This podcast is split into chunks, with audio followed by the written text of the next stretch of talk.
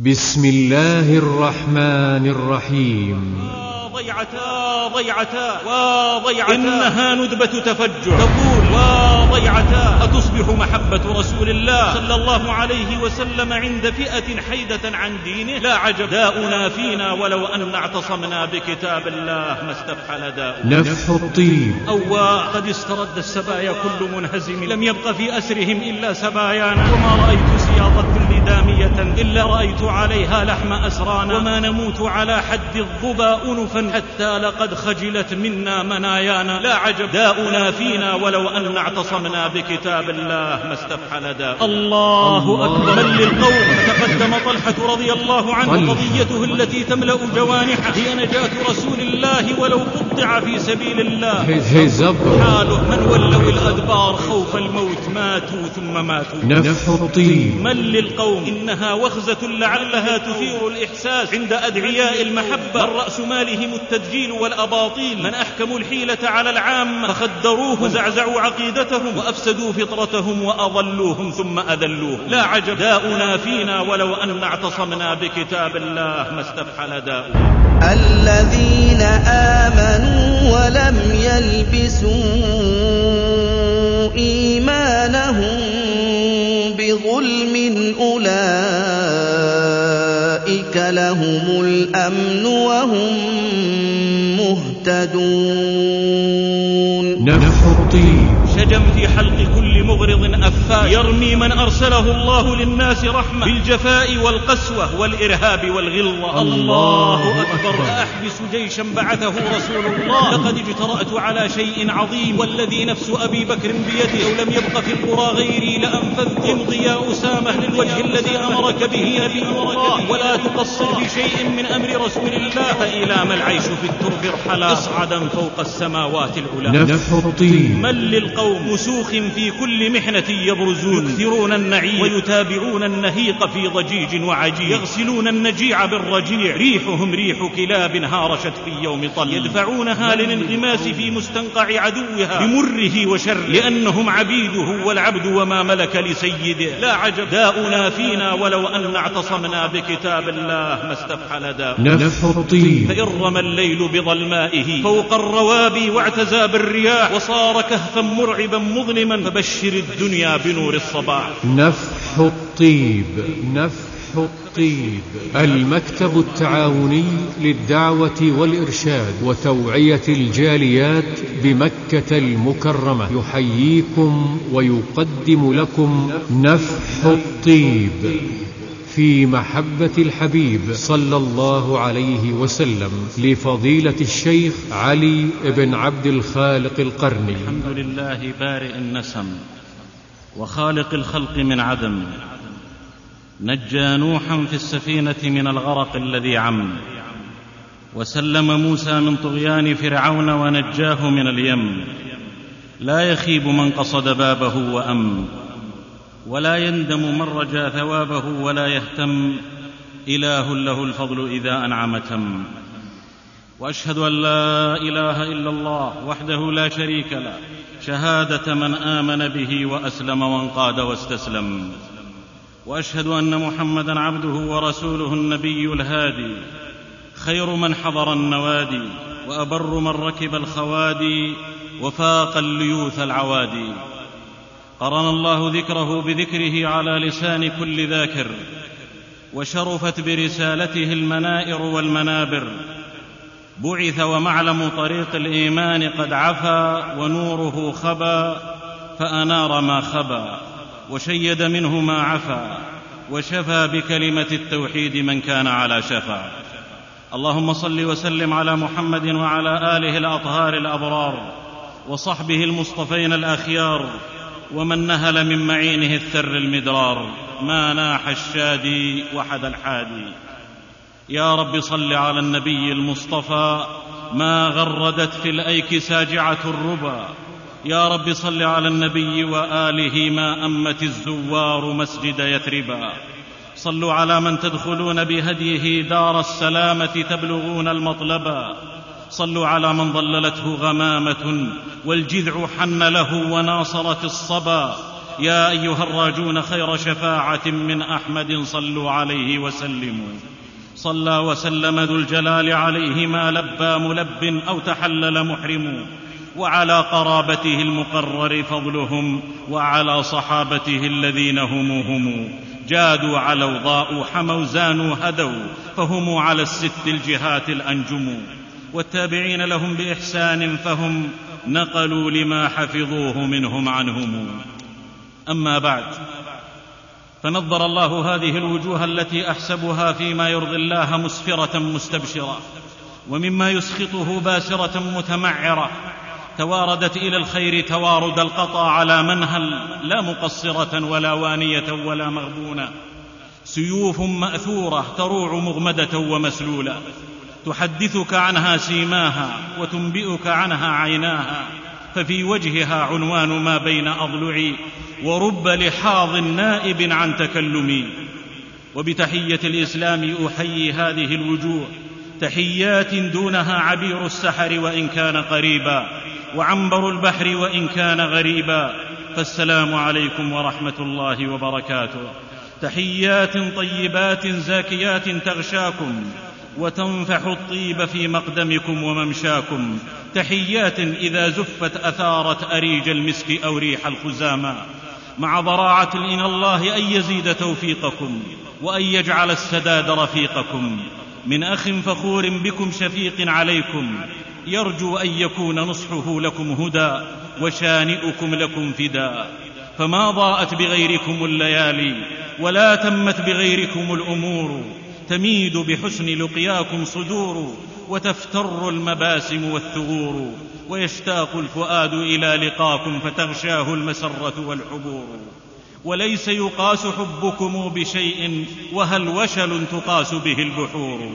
خطبتم حسان العلا فتية وسقتم لها الغالي المدخر فهل من يبلغ عنا الأصول بأن الفروع اقتدت بالسير؟ محى ظلمة اليأس صبح الرجا بكم أيها الفلق المنتظر؟ أيا رب أيا رب عاملنا بلطفك إننا نرى بجميل الظن ما أنت فاعل. أعذنا من الأهواء والفتن التي أواخرها توهي القوى والأوائل. وحبب إلينا الحق واعصم قلوبنا من الزيغ والأهواء يا خير عاصمين. معشر الإخوة لا يخفاكم أنه ثبت بالنقل أن الشيطان قد يئس أن يعبده المصلون في جزيرة العرب. لكنه يسعى في التحريش بينهم بالخصومات والشحناء والحروب والفتن كما صح في مسلم من حديث جابر رضي الله عنه وأرضاه. وجزيرة العرب جزيرة الإسلام بكعبتها المشرفة ومدينتها النبوية مهبط الوحي ومحضن الإسلام وقبلة المسلمين ومهوى أفئدتهم تتعرض لأخطر مرحلة مرت بها منذ أن جمع الله شملها بالإسلام. من تربص يهودي صهيوني رابض في فلسطين الجريحة شمالها وتربص نصراني صهيوني قد تدخل في العراق شرقها مشرئبا لها إلى تسرب لأهل الأهواء المنافقين في بعض مساربها إلى أحداث داخلية مرفوضة تخلخل تماسكها وتهدد وحدتها وتسهل على المتربصين بها في الخارج مهمة اجتياحها. زادت طينها بله ومرضها عله والله يكلأها وإيانا بمنه وعلى هذا معشر الإخوة فإن استقرارها مسؤولية كل مسلم يحمل بين جنبيه قلبا ناصحا للمسلمين فوحدتها على الحق وحدة للمسلمين وقوتها في مواجهة الباطل قوة لجميع الموحدين. وهذا يتطلب من كل ذي عقل ودين أن يبرأ من استباحة حماها وهدر حرماتها وأن نوفر كل قطرة دم وقطعة نقد وخلجة نفس وخفقة قلب وحركة ساعد لمواجهة العدو الحقيقي الصهيوني الصليبي الذي يتأهب للانقضاض عليها وهي آخر حصن يمكن أن يستعيد المسلمون فيه عافيتهم ويستانفوا مسيرة دعوتهم. كف الله بأسهم ولم يجعل بأسنا بيننا بل بينهم. ويتحتم أن نعلم أنا كنا أذل قوم فأعزنا الله بالإسلام فمهما نطلب العزة بغير ما أعزنا الله به أذلنا الله ونعمل في ضوء ذلك على هدى الله. أقول هذا والأمة اليوم بعمومها تمر بمرحلة عصيبة حرجة وخطوب شديدة فها هي المجازر والفضائع. والفجائع والفضائح صيحات ولوعات آهات وأنات وصرخات. مساجد تهدم على المصلين وبيوت تدك على الآمنين في فلسطين والرافدين بل في غالب بلاد المسلمين. تلك الفجائع لو يمر حديثها بوليد قوم شاب قبل المحمل. في عالم يقف مع الظالم يشير ويبارك ويعين ويشارك.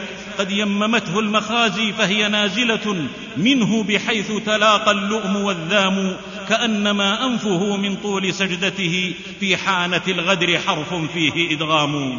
تداعوا عليها فصارت كأنها قصعات طاب مأكلها وقد تداعت على أصنافها الأمم.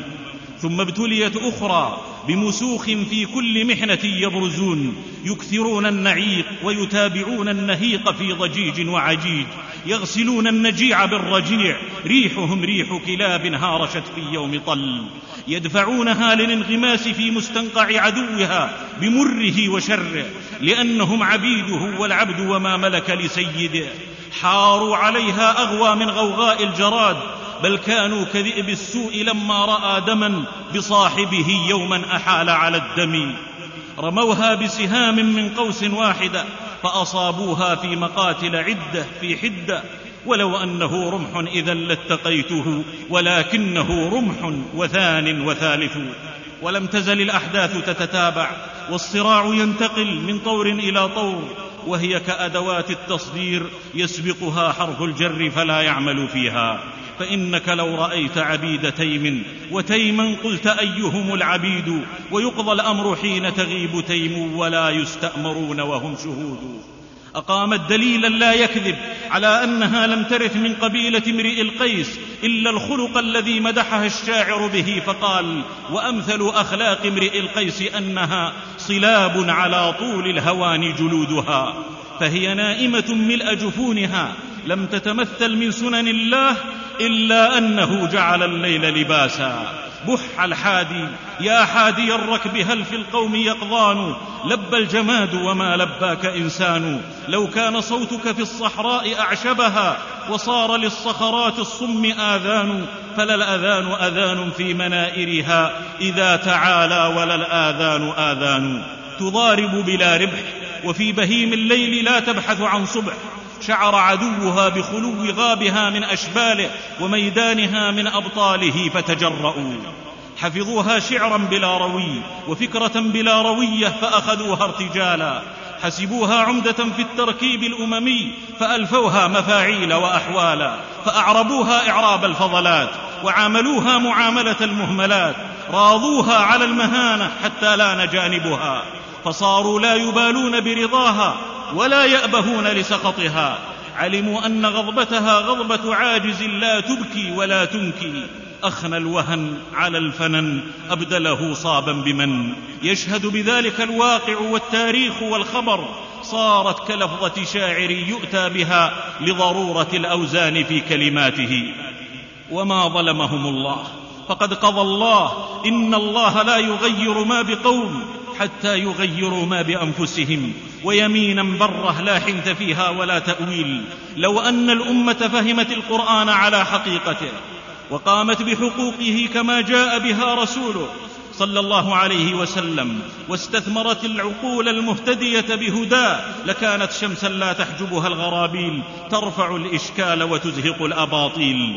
لكنها حادت فعوقبت بما كسبت فعلى نفسها جنت داؤنا فينا ولو أن اعتصمنا بكتاب الله ما استفحل داء ومع ذا فما زالت الرصافة منبت حصافة وما فتئنا نلمح وراء كل داجية نجما يشرق ونسمع بعد كل خفتة صوتا يخرق يهدي الحائر إلى مخرج فإن رمى الليل بظلمائه فوق الروابي واعتزى بالرياح وصار كهفا مرعبا مظلما فبشر الدنيا بنور الصباح. وعليه فإن علة العلل في الضعف والوهن هي ضياع الحقوق وعلى رأس الحقوق المضيعة توحيد الله ووالله لطلوع الشمس من مغربها وانصباب ماء النهر في منبعه أقرب من رجوع المسلمين إلى سالف عزهم. ما دام فئام منهم يقفون بين يدي أهل القبور بلا نكير كما يقفون بين يدي العزيز الغفور. والتمسوا الحاجات من موتاهم واتخذوا إلههم هواهم. لأن الله قضى ولا راد لما قضى وليبدلنهم من بعد خوفهم أمنا. يعبدونني لا يشركون بي شيئا. الذين آمنوا ولم يلبسوا إيمانهم بظلم أولئك لهم الأمن. فيا شديد الطول والإنعام إليك نشكو محنة الإسلام. ومما ضيع من الحقوق محبة رسول الله صلى الله عليه وسلم. فقد شوهت بين غلو الغالي وجفاء الجافي. وهي نص حديثنا الآتي بتنا على ظمأ وفينا المنهل وحي النبوة والكتاب المنزل والداء منا والطبيب أمامنا يصف الدواء لنا ونحن نعطل. لهذا كانت هذه الكلمات بعنوان نفح الطيب في محبة الحبيب حداني إليها حب رسول الله صلى الله عليه وسلم ومن أحب شيئا أكثر ذكره وأفاض وأطنب كيف وقد حكم أن المرء مع من أحب؟ إني أرى حب النبي عبادة ينجو بها يوم الحساب المسلم لكن إذا سلك المحب سبيله متأسيا ولهديه يترسم. إنها لمع نقدمها لمن أحب رسول الله فأحب هديه وسنته.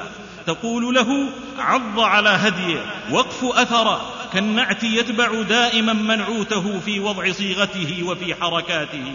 إنها ندبة تفجع.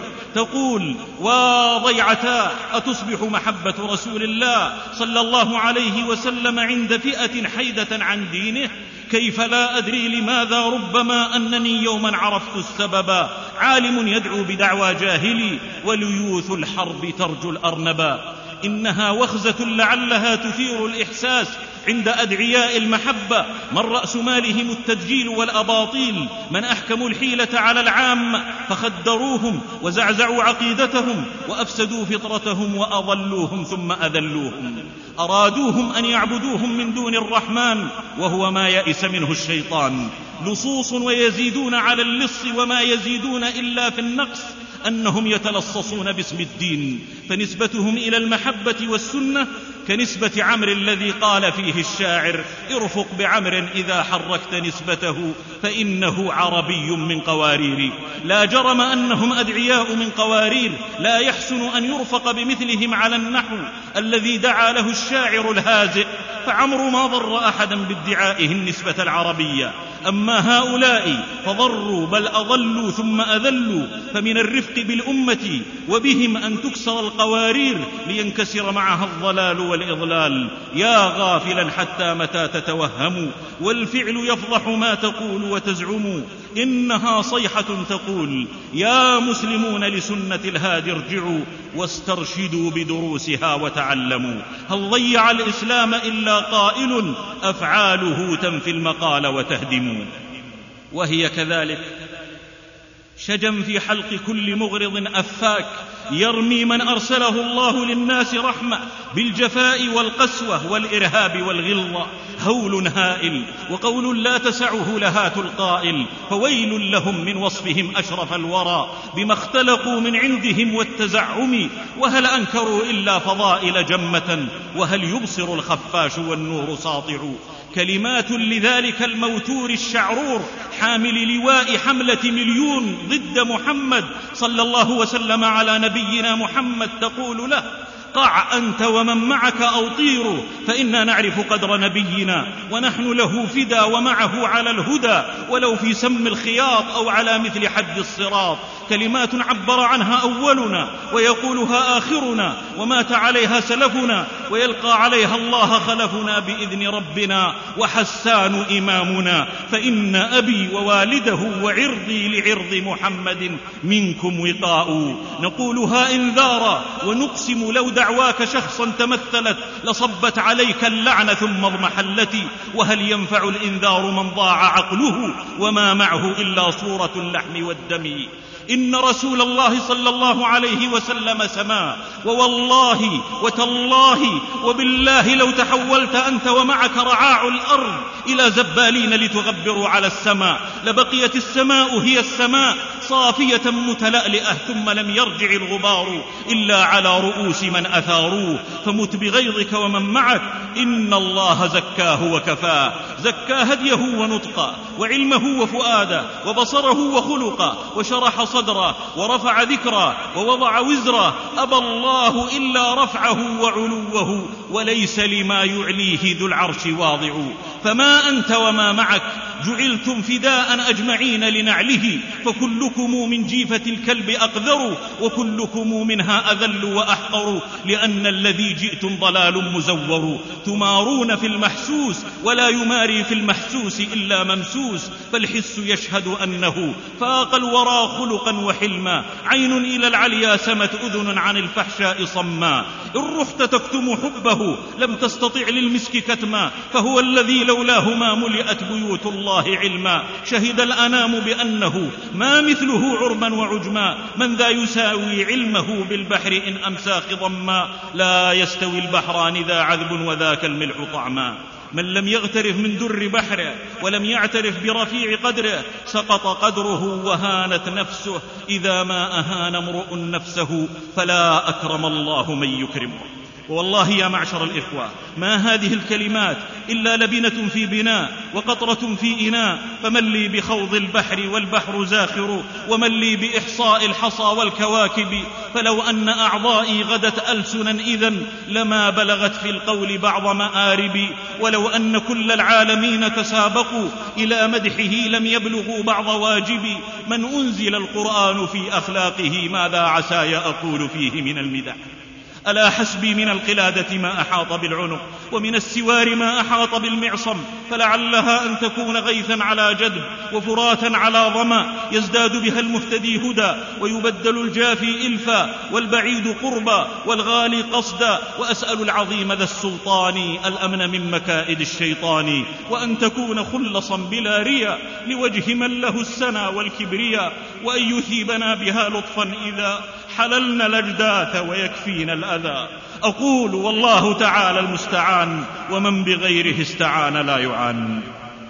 محبة رسول الله صلى الله عليه وسلم ما محبته؟ محبته أصل إيماني وواجب شرعي وبغضه ناقض إيماني وفساد اعتقادي كمال حبه من كمال الإيمان ونقصه من نقص الإيمان. قال صلى الله عليه وسلم فيما رواه مسلم. لا يؤمن أحدكم حتى أكون أحب إليه من أهله وماله والناس أجمعين. والله ما محبته كلمات تقال ولا قصصا تثار إنها عمل قلبي من أجل أعمال القلوب وعاطفة يجدها المحب في قلبه تدفع لاتباعه وإن تفاوتت لقوة الإيمان وضعفه إنها رابطة من أوثق الروابط التي تربط المسلم برسول الله صلى الله عليه وسلم وتجعل إرادته متوجهة لتحصيل ما يحب الله ورسوله وهي مع ذا محبة تابعة لمحبة الله كما قال شيخ الإسلام رحمه الله. فليس في الوجود من يستحق أن يحب لذاته من كل وجه إلا الله وكل محبوب سواه فمحبته تبع له.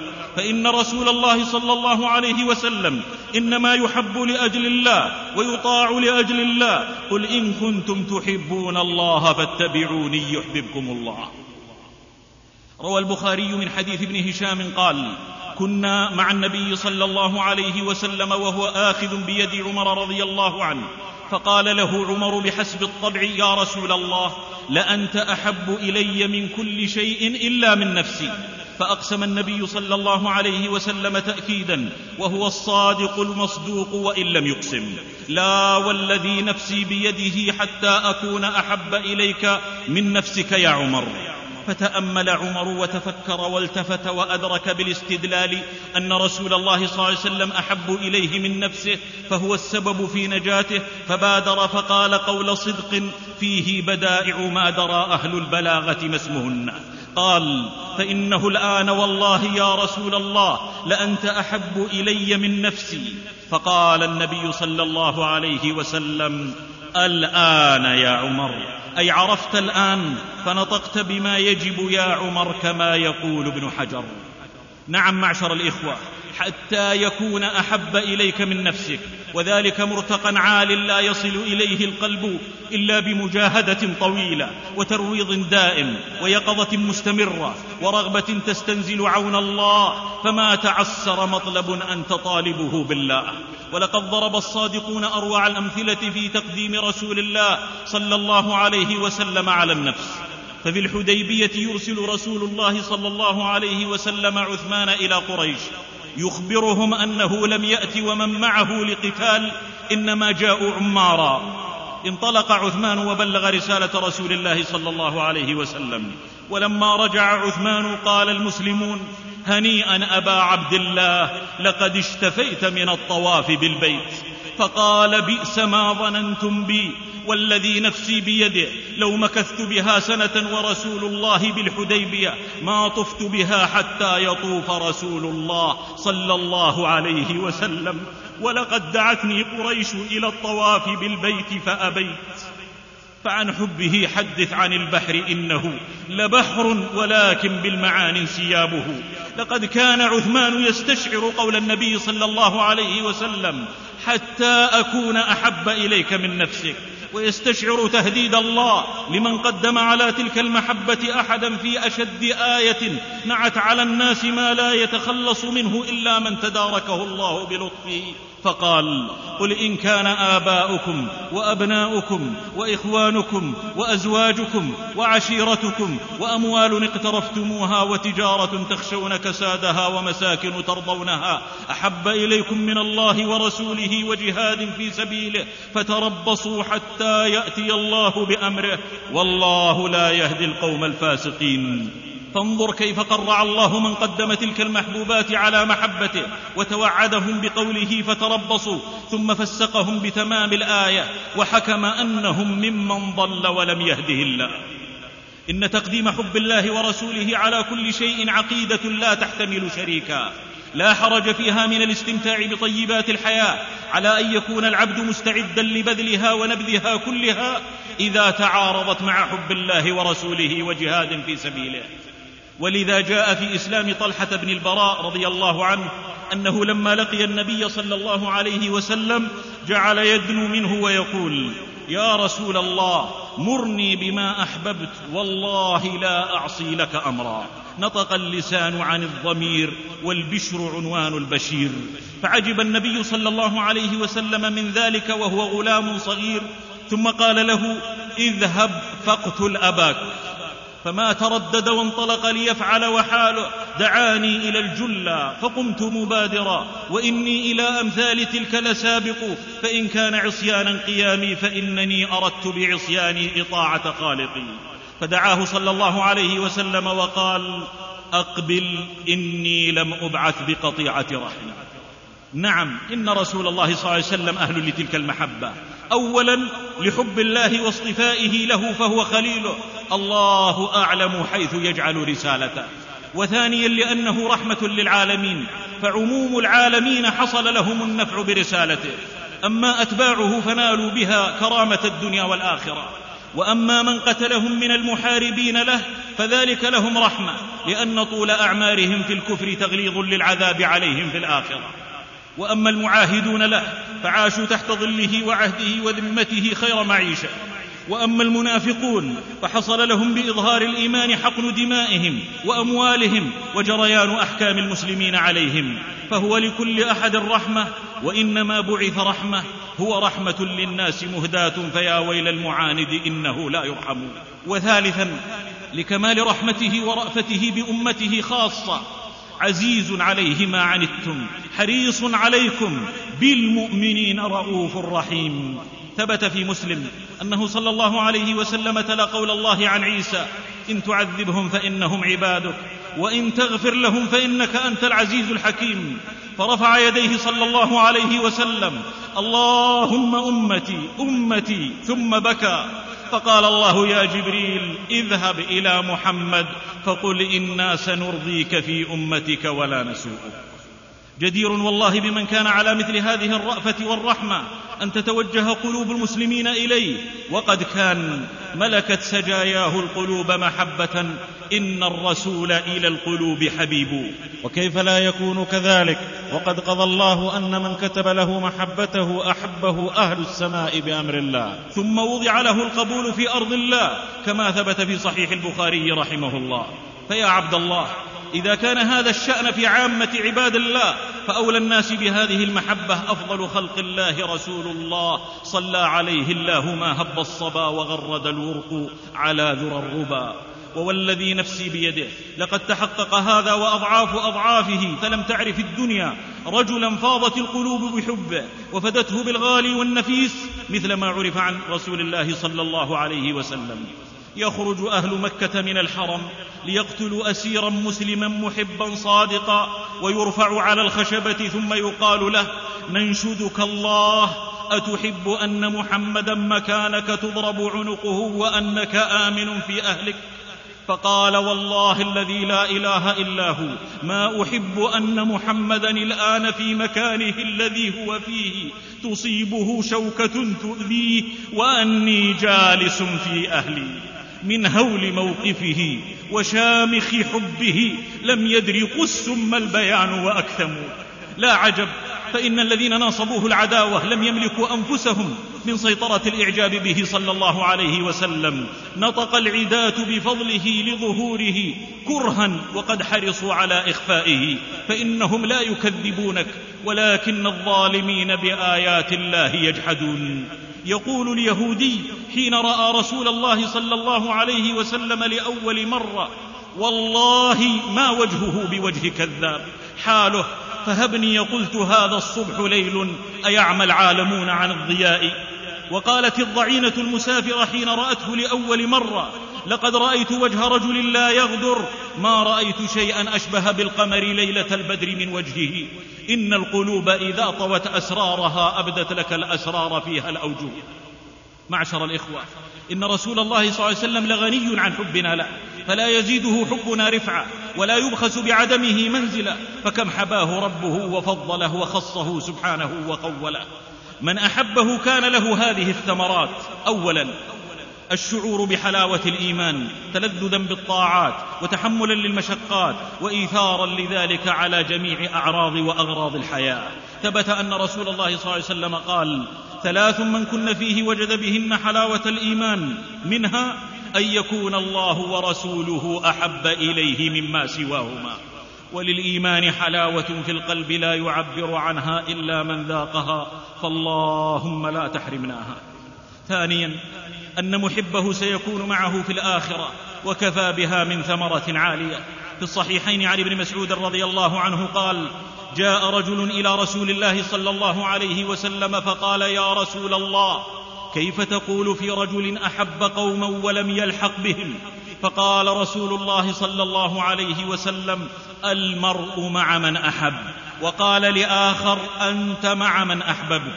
ورد البشير بما أقر الأعين وشفى النفوس فنلن غايات المنى. فما فرح الصحابة بشيء فرحهم بذلك. يقول أنس رضي الله عنه فأنا أحب النبي وأبا بكر وعمر وأرجو أن أكون معهم وإن لم أعمل بأعمالهم. عبد الله. إن أردت اللحاق بهم فأحبهم واسلك طريقهم وابذل غاية جهدك واستفرغ وسعك إن فعلت كنت معهم ولو لم تبلغ عملهم يا رب فاجمعنا معا بنبينا في جنة تثني عيون الحسد في جنة الفردوس فاكتبها لنا يا ذا الجلالة والعلا والسؤدد معشر الإخوة ولما كثر المدعون للمحبة طولبوا بإقامة البينة على صحة ما ادعوا. فإن كنت في دعوى المحبة صادقا ففي شرعنا برهان دعوى المحبة وفي شرعنا أن المحبة طاعة وسير على منهاج خير البرية. فيا عبد الله قلب ناظريك في هذه الشواهد والبراهين فإن توفرت فيك فاحمد الله وسل الثبات على ذلك.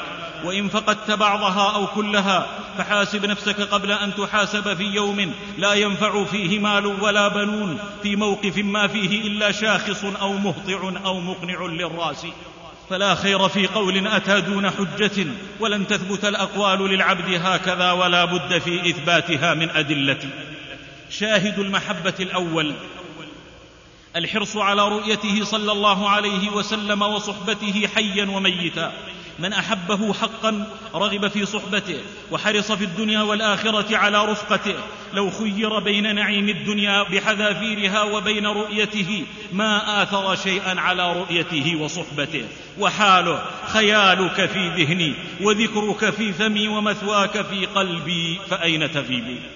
ها هو أبو بكر رضي الله عنه وأرضاه يجسد ذلك في حديث الهجرة كما ثبت في البخاري. أن رسول الله صلى الله عليه وسلم خرج في نحر الظهيرة مستخفيا في وقت يلوذ فيه الناس ببيوتهم من شدة الحر فلا يتجول في تلك الساعة في الطرق سوى السموم والسراب ويقبل على الصديق وذلك في نحر الظهير وساعة زيارته في مثلها لم تقدم فصاحت له أسماء إذ بصرت به. تقول أبي ذا جاءك المصطفى السمي. فقال أبو بكر فداء له أبي وأمي لماذا جاء في غير مقدم وبالغ في إكرامه ثم قال يا رسول الإله الحق خذ في التكلم. فقال أزل عنك الصواحب. قال لا يضرن فهن الأهل لا بأس كلمي فقال له إني أمرت بهجرتي وأخرج من بيتي لطيبة فاكتمي. وقال نعم إذ رام صحبته له فعين أبي بكر سرورا همتهمي الصحابة بأبي أنت وأمي يا رسول الله. قال رسول الله صلى الله عليه وسلم نعم فاندفع يبكي فرحا. وقمة الفرح أن يشفع ببكى. إنه حب صادق. أفرزه إيمان وزن بإيمان الأمة فرجح بها. فصار يرى المخاطرة مع الرسول قربة وشرفا يعبر عنها بالبكاء فعلمت أن من الدموع محدثا وعلمت أن من الحديث دموعا. تقول عائشة رضي الله عنها والله ما شعرت قط قبل ذلك اليوم أن رجلا يبكي من الفرح حتى رأيت أبا بكر يبكي يومئذ. وحق له ذلك. إذ صار ثاني اثنين فائزا برفقة خاتم النبيين فكيف يملك العينين؟ حاله كيف السبيل لكتم أسرار الهوى؟ ولسان دمعي بالغرام يترجم. وها هي الأنصار. تجسد المحبة في أبهى صورها في استقباله عند هجرته. حب مدى الأيام ينشر ذكره ويذاع في كل البقاع وينقل. لما سمعوا بمخرج رسول الله صلى الله عليه وسلم من مكة صاروا على طريق مكة يترددون. يغدون كل غداة إلى الحرة ينتظرون حتى تغلبهم الشمس على الظلال وبحر الظهيرة يؤذون فيرجعون. وما زال الموكب الميمون يسير يصبو إلى بان العقيق ورنده وعراره وأراكه وبشامه. وحال الأنصار في انتظاره. أقبل فتلك ديار طيبة تقبل. تهديك من أشواقها ما تحمل. القوم مذ فارقت مكة أعين تأبى الكرى وجوانح تتململ. يتطلعون إلى الفجاج وقولهم أفما يطالعنا النبي المرسل؟ وفي ذات يوم وقد عادوا إلى بيوتهم غير آيسين وإذا بيهودي يصرخ يا معشر بني قيلة هذا جدكم الذي تنتظرون. خف الرجال إليه يهتف جمعهم وقلوبهم فرحا أخف وأعجل. لو يقدرون مشوا على وجناتهم وعيونهم فضلا عن الأقدام. تلقوه وقد تحولوا إلى مشاعر تقله تضله تتوهج من حوله. فمال بهم ذات اليمين إلى قبى لينزل فيها في بني عمرو الكمي. نزل في بني عمرو بن عوف فما نزل بها مثله من ضيف نعمت قباء به تحتضنه كأمه وتبشر به من أمه مكث بها بضع عشرة ليلة وحال من في المدينة مرحبا يا مرحبا يا مرحبا بنسيم هب من تلك الربا عبق الأرجاء طيب دلني أنه من طيب سكان قباء ثم دفع إلى المدينة في يوم فرح وابتهاج لم ترى المدينة يوما مثله أبدا. المدينة في تلك اللحظات تتيه بالمشاعر تتزين للقاء من طال الشوق له فيكاد من فرط التشوق عندها ترب الصحاري يستخف فيورق إنها لحظات يتمنى كل مسلم أن يعيشها وأن يسكب شيئا من الدموع فرحا بها. الموكب يتحرك ببطء الطريق قد ازدحم بسيل الدموع وابتسامات الأطفال ولفتات الجموع. يقف الخطيب بها ويهتف شاعر قلبي المقام لكم وفيه المنزل. وسار على القصواء يرخي زمامها. يقول له كل بننزل وهلمم كلما مر بدار من دور الأنصار أمسكوا بزمام الناقه لينزل عليهم وهو يقول دعوها فإنها مأمورة. وعلى الطرق وفوق البيوت لا تكاد تسمع إلا الله أكبر جاء رسول الله فكانما في كل قلب روضة وكانما في كل دار بلبل. المدينة كلها سلاحها رجالها نساؤها أطفالها شعابها جبالها أشجارها أحجارها فجاجها كل كنا عن حبه بلغاته ولربما أبكى الفصيح الأعجم. الموكب يتهادى بين القلوب والبيوت. الأطفال يركضون يقفزون يهتفون وببراءة العيون في خلل الزحام عن صاحب الناقة يبحثون وبلغتهم يعبرون. فيهم أنس رضي الله عنه يصف ذلك بحروف تنبض في المشاعر فيقول إني لأسعى في الغلمان وهم يقولون جاء محمد رسول الله فلا أرى شيئا وأسعى ولا أرى شيئا فكمنا له في بعض جدر المدينة حتى جاء فخرج أهل المدينة حتى إن العواتق فوق البيوت يتراءين فما رأينا منظرا شبيها به يومئذ والله لقد أضاء من المدينة كل شيء. ولم ير في تاريخها من حفاوة تعادلها مهما يفد من معظم. فذاك يوم طيبه من كل طيب أطيب من طيبه أرجاؤهم ما برحت تختضب. أنس رضي الله عنه لم يزل الطفل الذي لا يهدأ. طاف المدينة ينظر وينقل. فيذكر بعد أن النبي صلى الله عليه وسلم مر بحي من بني النجار وجويريات ينشدن. نحن جوار من بني النجار. يا حبذا محمد من جاري فيقول صلى الله عليه وسلم الله يعلم أن قلبي يحبكن. يا له من نبي ما أعظم ما أرق مشاعره. يعلن حبه للصغير والكبير في البيوت وعلى الطرقات بل ويعلن حبه حتى للجبال. يمر بعد من عند أحد فيقول هذا أحد جبل يحبنا ونحبه فحال أحد من أبي أنت وأمي أقرب مذ رأى وجهك طرف المعجب. وما زال الموكب يسير. القلوب له بيوت والبيوت له قلوب. الأيدي إلى الزمام تمتد العيون تشخص القلوب تحتضن الركض يتواصل النداء يشتد. المنزل علي أيها النبي. تتنافس الأنصار فيه وما دروا لمن المفاز وأيهم هو أول. متجمعون كأنهم سرب القطا متدفقون كأنهم أنهار. بهم القلوب حدائق بسامة أن التفت جلالة ووقار. وأمام بيت أبي أيوب ذهبت مطيته فقيل لها قفي هذا المناخ فلست ممن يجهل. لم ينزلوه على الخؤولة وحدها كل المواطن للنبوة منزل. نزل صلى الله عليه وسلم عن ناقته فازدحم عليه أنصاره كل يعرض عليه النزول ويتسلل أبو أيوب رضي الله عنه فيأخذ رحل النبي صلى الله عليه وسلم إلى بيته وهم في خضم ذلك قال صلى الله عليه وسلم أين رحلي؟ قال أبو أيوب هو عندي قال المرء مع رحله هيئ لنا مقيلا وقد هيأ. حل في دار أبي أيوب وقلب أبي أيوب المدينة كلها تغبطه تعرف الشرف الذي حل بين جدران منزله؟ لا تسأل المغبوط عن حاله. جار كريم ومحل خصيب. شكرا أبا أيوب فزت بنعمة فيها لنفسك ما تريد وتسأل. لله دارك من محلة مؤمن نزل الحمى فيها وحل المعقل نزل النبي بها فحل بناءها مجد يقيم وسؤدد ما يرحل. إي والله.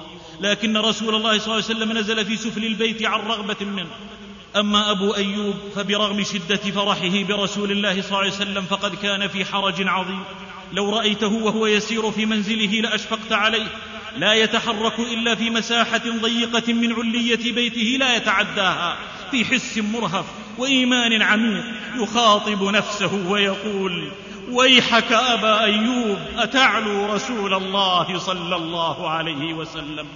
وأصبح فأتى النبي صلى الله عليه وسلم فقال لا تكون تحتنا بابي أنت وأمي ونفسي يا رسول الله. فقال صلى الله عليه وسلم يا أبا أيوب السفل أرفق بنا وبمن يغشانا فقال أبو أيوب والله لا أعلو سقيفة أنت تحتها يا رسول الله فتحول رسول الله صلى الله عليه وسلم وقرت أعين أبي أيوب رضي الله عنه وأرضاه خلق كما خطر النسيم فهز أعطاف النبات وشمائل علويه أصفى من الماء الفرات أما إنه لا غرابة فيما قام به أبو أيوب. إنه ابن سحابة تحوم في سماء الإيثار اسمها الأنصار. يحبون من هاجر اليهم ولا يجدون في صدورهم حاجة مما أوتوا ويؤثرون على أنفسهم ولو كان بهم خصاصة. هذه شهادة الله يتغنى بها الأنصار يتغنى بها بنو النجار أخوال المختار وأبو أيوب من بني النجار خير دور الأنصار. وشهادة رسول الله أن آية الإيمان حب الأنصار وآية النفاق بغض الأنصار. إذا الله أثنى بالذي هو أهله عليهم فما مقدار ما يمدح الورى لقد أحبوه حبا ملك عليهم مشاعرهم وخالط دماءهم وحل في سويدائهم. وهل يطيق المرء ستر الهوى من بعد ما استولى على لبه؟ ها هو أحدهم يأتي رسول الله صلى الله عليه وسلم ذات يوم وقد تغير لونه يعرف الحزن في وجهه فقال له رسول الله ما بك؟ فقال يا رسول الله ما بي من شيء إلا أني إذا لم أرك استوحشت وحشة شديدة حتى ألقاك ثم إني إذا ذكرت الآخرة أخاف الا أراك. إن دخلت الجنة كنت في منزلة دون منزلتك وإن لم أدخلها لم أرك أبدا. فصمت رسول الله صلى الله عليه وسلم. يوحى إليه ثم قال قال الله ومن يطع الله والرسول فأولئك مع الذين أنعم الله عليهم من النبيين والصديقين والشهداء والصالحين. وحسن أولئك رفيقا. فلا تسل عن حاله. نطقت مدامعه بسر ضميره وذكت جوانحه بنار غرامه والكون أشرق والفضاء تعطرا والأفق كلله السرور فلا أسى. وبعد عام من وفاة رسول الله صلى الله عليه وسلم. قام الصديق رضي الله عنه يخطب فلم يملك عينه حين ذكر رسول الله صلى الله عليه وسلم. يقول سمعت رسول الله في هذا اليوم من عام الأول ثم استعبر أبو بكر وبكى ثم أعاد سمعت رسول الله صلى الله عليه وسلم في هذا اليوم من عام الأول ثم خنقته العبرة ثلاث مرات ثم مضى في خطبته لا يكاد يفهم ما يقول. صورة للحب ما أصدقها ومن التصوير تزييف ومين. لله أحباب مضوا ما مثلهم بين الورى في الصالحين نظير. ولما حضرته الوفاة قال أي يوم هذا؟ قالوا يوم الاثنين. قال فإن مت من ليلتي فلا تنتظروا بي إلى الغد. فإن أحب الأيام والليالي إلي أقربها من رسول الله صلى الله عليه وسلم فاجمع بمن أهواه شملي عاجلا يا جامع الأرواح بعد شتاتها. هكذا كان الصادقون في محبتهم له صلى الله عليه وسلم. فمن ادعى المحبة فعليه البينة وليرم عن قوس الحقيقة. من ادعى حب الكرام البررة فاستشهدوا أخلاقه وسيرا أفمن أحب أشياء أخرى كقنوات وشبكات ومحرمات وشهوات وبذل فيها المال والوقت لمشاهدتها والاجتماع إليها وتضييع حقوق الله بسببها والفرح برؤيتها والأسف على فوات شيء منها يعتبر محبا حقا. كلا بل هو دعي لقيط ما له نسبة الولاء إلى المصطفى. فانظر لفعل الفتى تعرف مناسبه. إن الفعال لأصل المرء إعلام. وما كل من هز الحسام بضارب. ولا كل من أجرى اليراع بكاتب. الشاهد الثاني بذل النفس والمال دونه صلى الله عليه وسلم.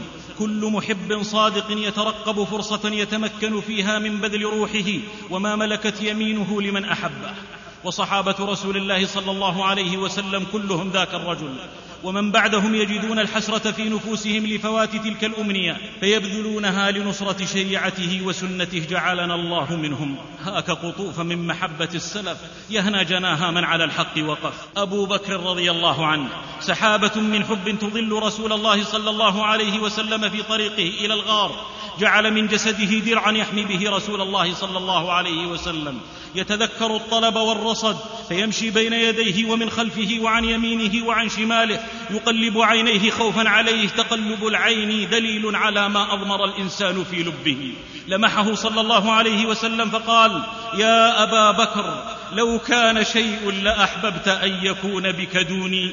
قال نعم والذي بعثك بالحق. فمن لم يجد بالنفس دون حبيبه فما هو إلا ماذق الود كاذبه. ذاك جسد المحب أما ماله فمنثور بين يدي رسول الله حمله أبو بكر كلا وقدمه لله كلا فلم يكن الصديق أبقى لأهله من المال شيئا ما ولم يتبرم. ولذا فإن عمر حين سمع من يفضله على أبي بكر احمر وجهه وغضب ثم ذكر ليلته تلك وقال والذي نفس عمر بيده لتلك الليلة خير من آل عمر. إيه إيه إنما يقدر الكرام كريم ويقيم وزن الرجال الرجال. يقوم الصديق رضي الله عنه خطيبا في أهل مكة فثار عليه المشركون وضربوه ضربا شديدا غير ملامح وجهه ثم حمل في ثوب إلى بيته فاقد الوعي لا يشك في موته. فما تكلم إلا آخر النهار ترى ما أول ما قال. لقد قال ما فعل رسول الله صلى الله عليه وسلم. يا لله رجل بين الحياة والموت ينسى نفسه ويذهل عن آلام تمد جسده ليذكر شيئا واحدا وهو سؤال عن رسول الله صلى الله عليه وسلم. يعرض عليه الطعام فيأبى ويقول إن لله علي الا أذوق طعاما ولا شرابا حتى أرى رسول الله صلى الله عليه وسلم ما فعل رسول الله صلى الله عليه وسلم. فلم يهدأ حتى عمل فرأى رسول الله صلى الله عليه وسلم سالما. لقد كان يشعر بأن حياته وما يملكه لا يساوي شيئا أمام سلامة رسول الله صلى الله عليه وسلم. حاله لا بك السوء ولكن كان بي وبنفسي وبأمي وأبي. والله لئن عجزت الأقلام وكلت القرائح عن تصوير الدرجات العلى من الحب لرسول الله فإن أبا بكر جسم وجسد أعلى هذه الدرجات بما لا تحمله الألفاظ مهما أوتيت من بلاغة وبيان. فلو نطق الخليل لقال هذه معان ما رأتها قط عيني. ووالله إن المرء ليجد نفسه عاجزا عن تصوير كل ما يجول بخاطره ومشاعره وأحاسيسه أمام جلالة وإثارة هذه المشاهد فلا يملك المدامع والدمع يعرب ما لا يعرب الكلم والدمع عدل وبعض القول متهم. وفي أحد حين حصل الخلل والاضطراب في الصفوف قال رسول الله صلى الله عليه وسلم من للقوم؟ فتقدم أقوام فقتلوا.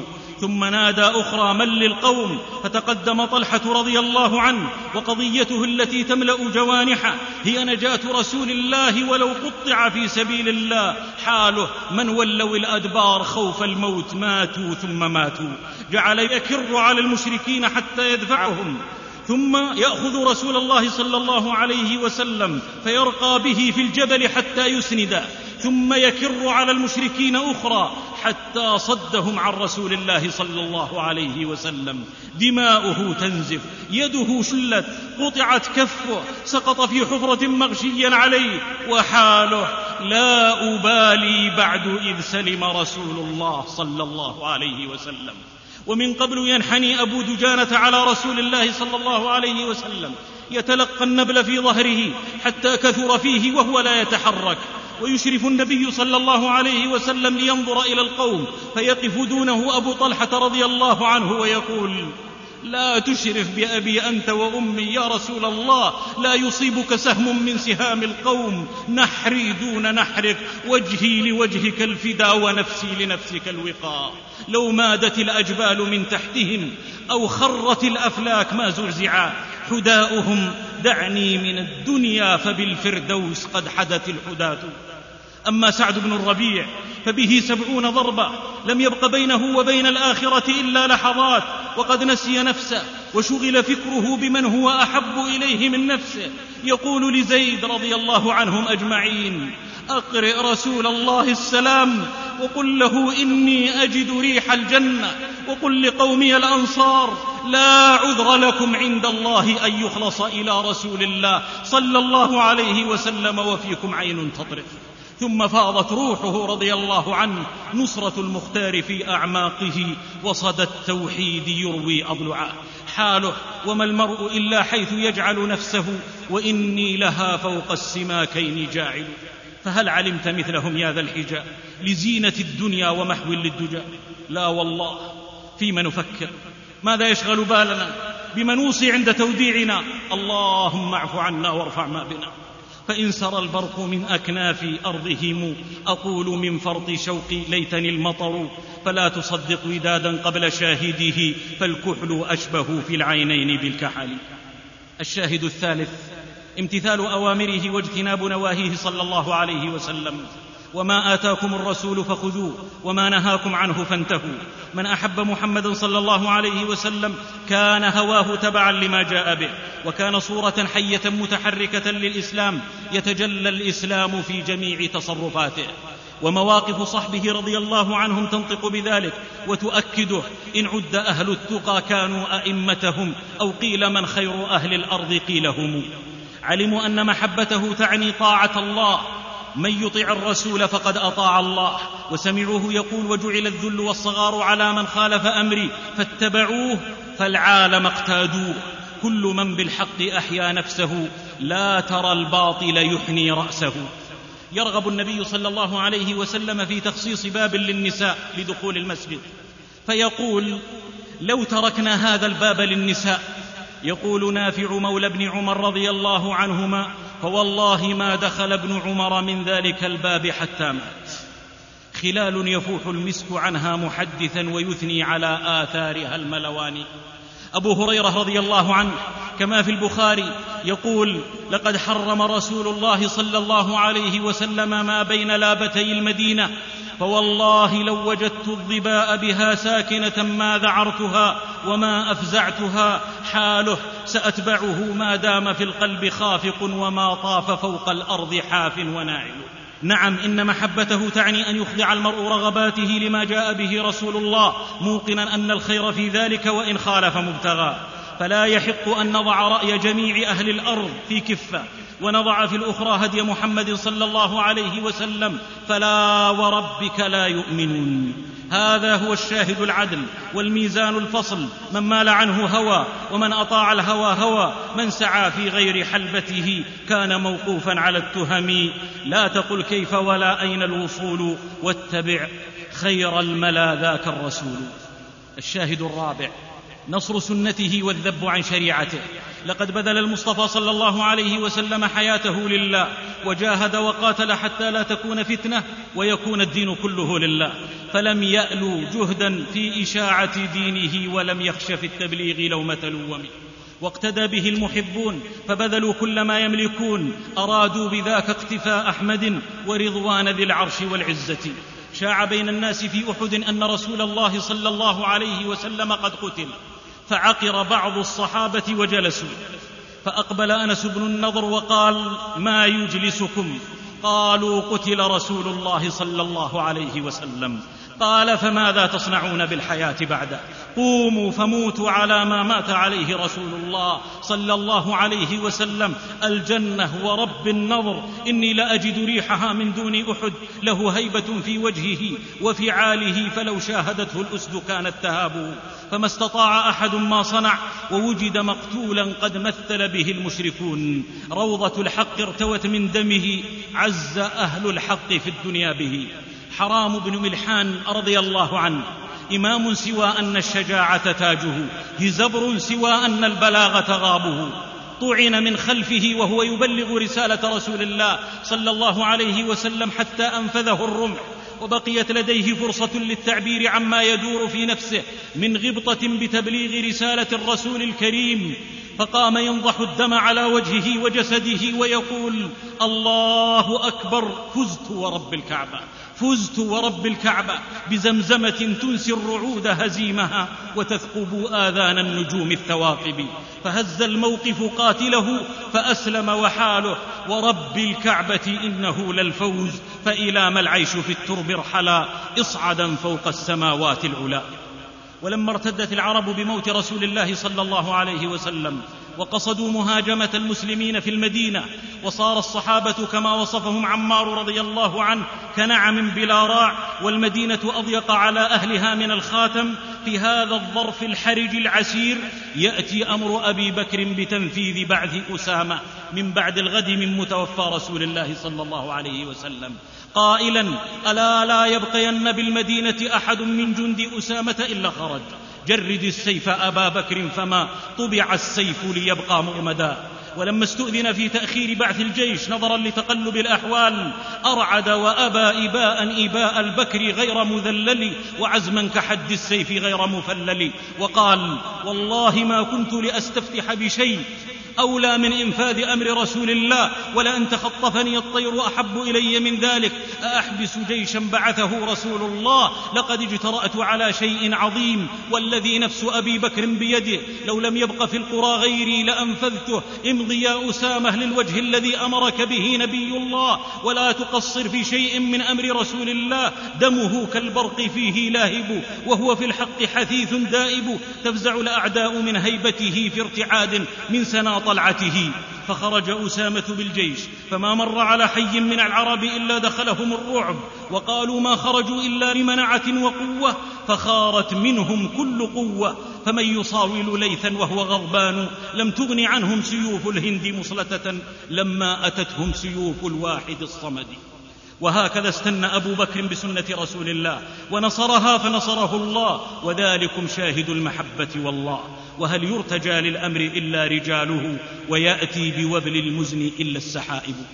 الشاهد الخامس محبة من أحبه صلى الله عليه وسلم من صحابته الأبرار وأهل بيته الأطهار برهان حبه. أيا ساكني أكناف طيبة كلكم إلى القلب من أجل الرسول حبيب لما وجدت فاطمة رضي الله عنها على أبي بكر رضي الله عنه حين سألته ميراثها فقال بقول النبي صلى الله عليه وسلم لا نورث ما تركناه صدقة هجرته فهي بنت من بنات آدم تأسف كما ياسف لكن ذلك عظم عليه كثيرا. وجاء علي رضي الله عنه فذكر علي مكانة أبي بكر وقدره قدره وقال له لكنا كنا نرى لقرابتنا من رسول الله صلى الله عليه وسلم نصيبا. ففاضت عينا أبي بكر رضي الله عنه ثم قال والذي نفسي بيده. لقرابة رسول الله أحب إلي من أن أصل قرابتي. وأما هذه الأموال فإني ما رأيت رسول الله صلى الله عليه وسلم صنع فيها شيئا إلا صنعته. والحال فلو قال لي مت مت سمعا وطاعة وقلت لي داعي الموت أهلا ومرحبا لقد ثبتت في القلب منكم محبة كما ثبتت في الراحتين الأصابع. فكانت عند علي أشهى على الأسماع من نيل المنى وألذ في الأجفان من سنة الكرى. بل إن عمر رضي الله عنه قد فرض لأسامة أكثر مما فرض لابنه عبد الله. فقال عبد الله يا ابت لم قدمت أسامة؟ والله ما شهد مشهدا غبت عنه وما شهد أبوه مشهدا غبت عنه. فقال عمر صدقت يا بني ولكني أشهد أن أباه كان أحب إلى رسول الله من أبيك وهو أحب إلى رسول الله صلى الله عليه وسلم منك. حاله وهبتك قلبي ما حييت ولم أقل ولكن من الأشياء ما ليس يوهب. ويقول عمر بن عبد العزيز عليه رحمة الله لأحد آل البيت وقد أتاه في حاجة. إن كانت لك حاجة فاكتب بها فإني أستحي من الله أن يرى أحد من آل بيت النبي صلى الله عليه وسلم على بابي وحاله. أحب قصي القوم من أجل حبكم وأهجر فيكم أسرتي وبناتي. الشاهد السادس. الذب عنه صلى الله عليه وسلم فلا محبة على الحقيقة لقادر إلا بالذب عن النبي صلى الله عليه وسلم. والتصدي للمغرضين والمنافقين والمستشرقين والمستغربين الذين يبثون سمومهم محاربة لله ولدينه ولرسوله ولأوليائه الصالحين في وسائل إعلام واتصال تقلب الحقائق وتجعل العلقم حلوا رائقا يقوم عليها غالبا من يصدق فيه. تخذتكم درعا وترسا لتدفعوا. نبال العدا عني فكنتم نصالها. ولنا فيه صلى الله عليه وسلم أسوة. ها هو ذا ينتدب من أصحابه من يذب عنه ويكفيه المشركين. فيقول من يردهم عنا وله الجنة. ويقول لحسان اهجهم وجبريل معك. بل أبطل وأهدر دم امرأة كانت تشتمه وتقع فيه. نعم فمن لم يؤدبه القرآن وهديه فإن الحسام العظب نعم المؤدب. فالذب عن رسول الله صلى الله عليه وسلم وعن سنته وشريعته بحفظها ونشرها والتحذير من المتطاولين عليها وكشفهم للناس حتى لا تنفذ شبههم وسمومهم إلى العقول واجب على المحب القادر. على أنها بحمد الله. شبه تهافت كالزجاج تخالها. حقا وقد سقطت على صفوان. لا تضل أطفال الموحدين. فكيف بفحول المهتدين؟ لكن ولتستبين سبيل المجرمين. وكل من يأتي بأسباب الهدى. جزاؤه الحسنى وينجو من ردى. والعكس بالعكس قضاء العالم بكل عبد صالح أو ظالم. ومن لازم محبته صلى الله عليه وسلم الذب عن أصحابه رضي الله عنهم وعلى رأسهم الشيخان أبو بكر وعمر فليس في الأمة كالصحابة في الفضل والمعروف والإصابة لأن القدح في الصحابة قدح في النبي صلى الله عليه وسلم فهم خاصته فكأن القادح يقول رجل سوء له أصحاب سوء. والذاب يقول عرضهم عرضي فإن لسعت عرضي أعقارب ألسن فإن لساني في اللواسع أرقم وشتان ما بين ذاب وساب كم بين رئبال الفلاة وثعلب كم بين شعواء البزاة وجدجد. يهدد العبيديون الباطنيون أربعة آلاف عالم بالقتل ليردوهم عن الترضي عن أصحاب رسول الله صلى الله عليه وسلم فاختاروا الموت جميعا.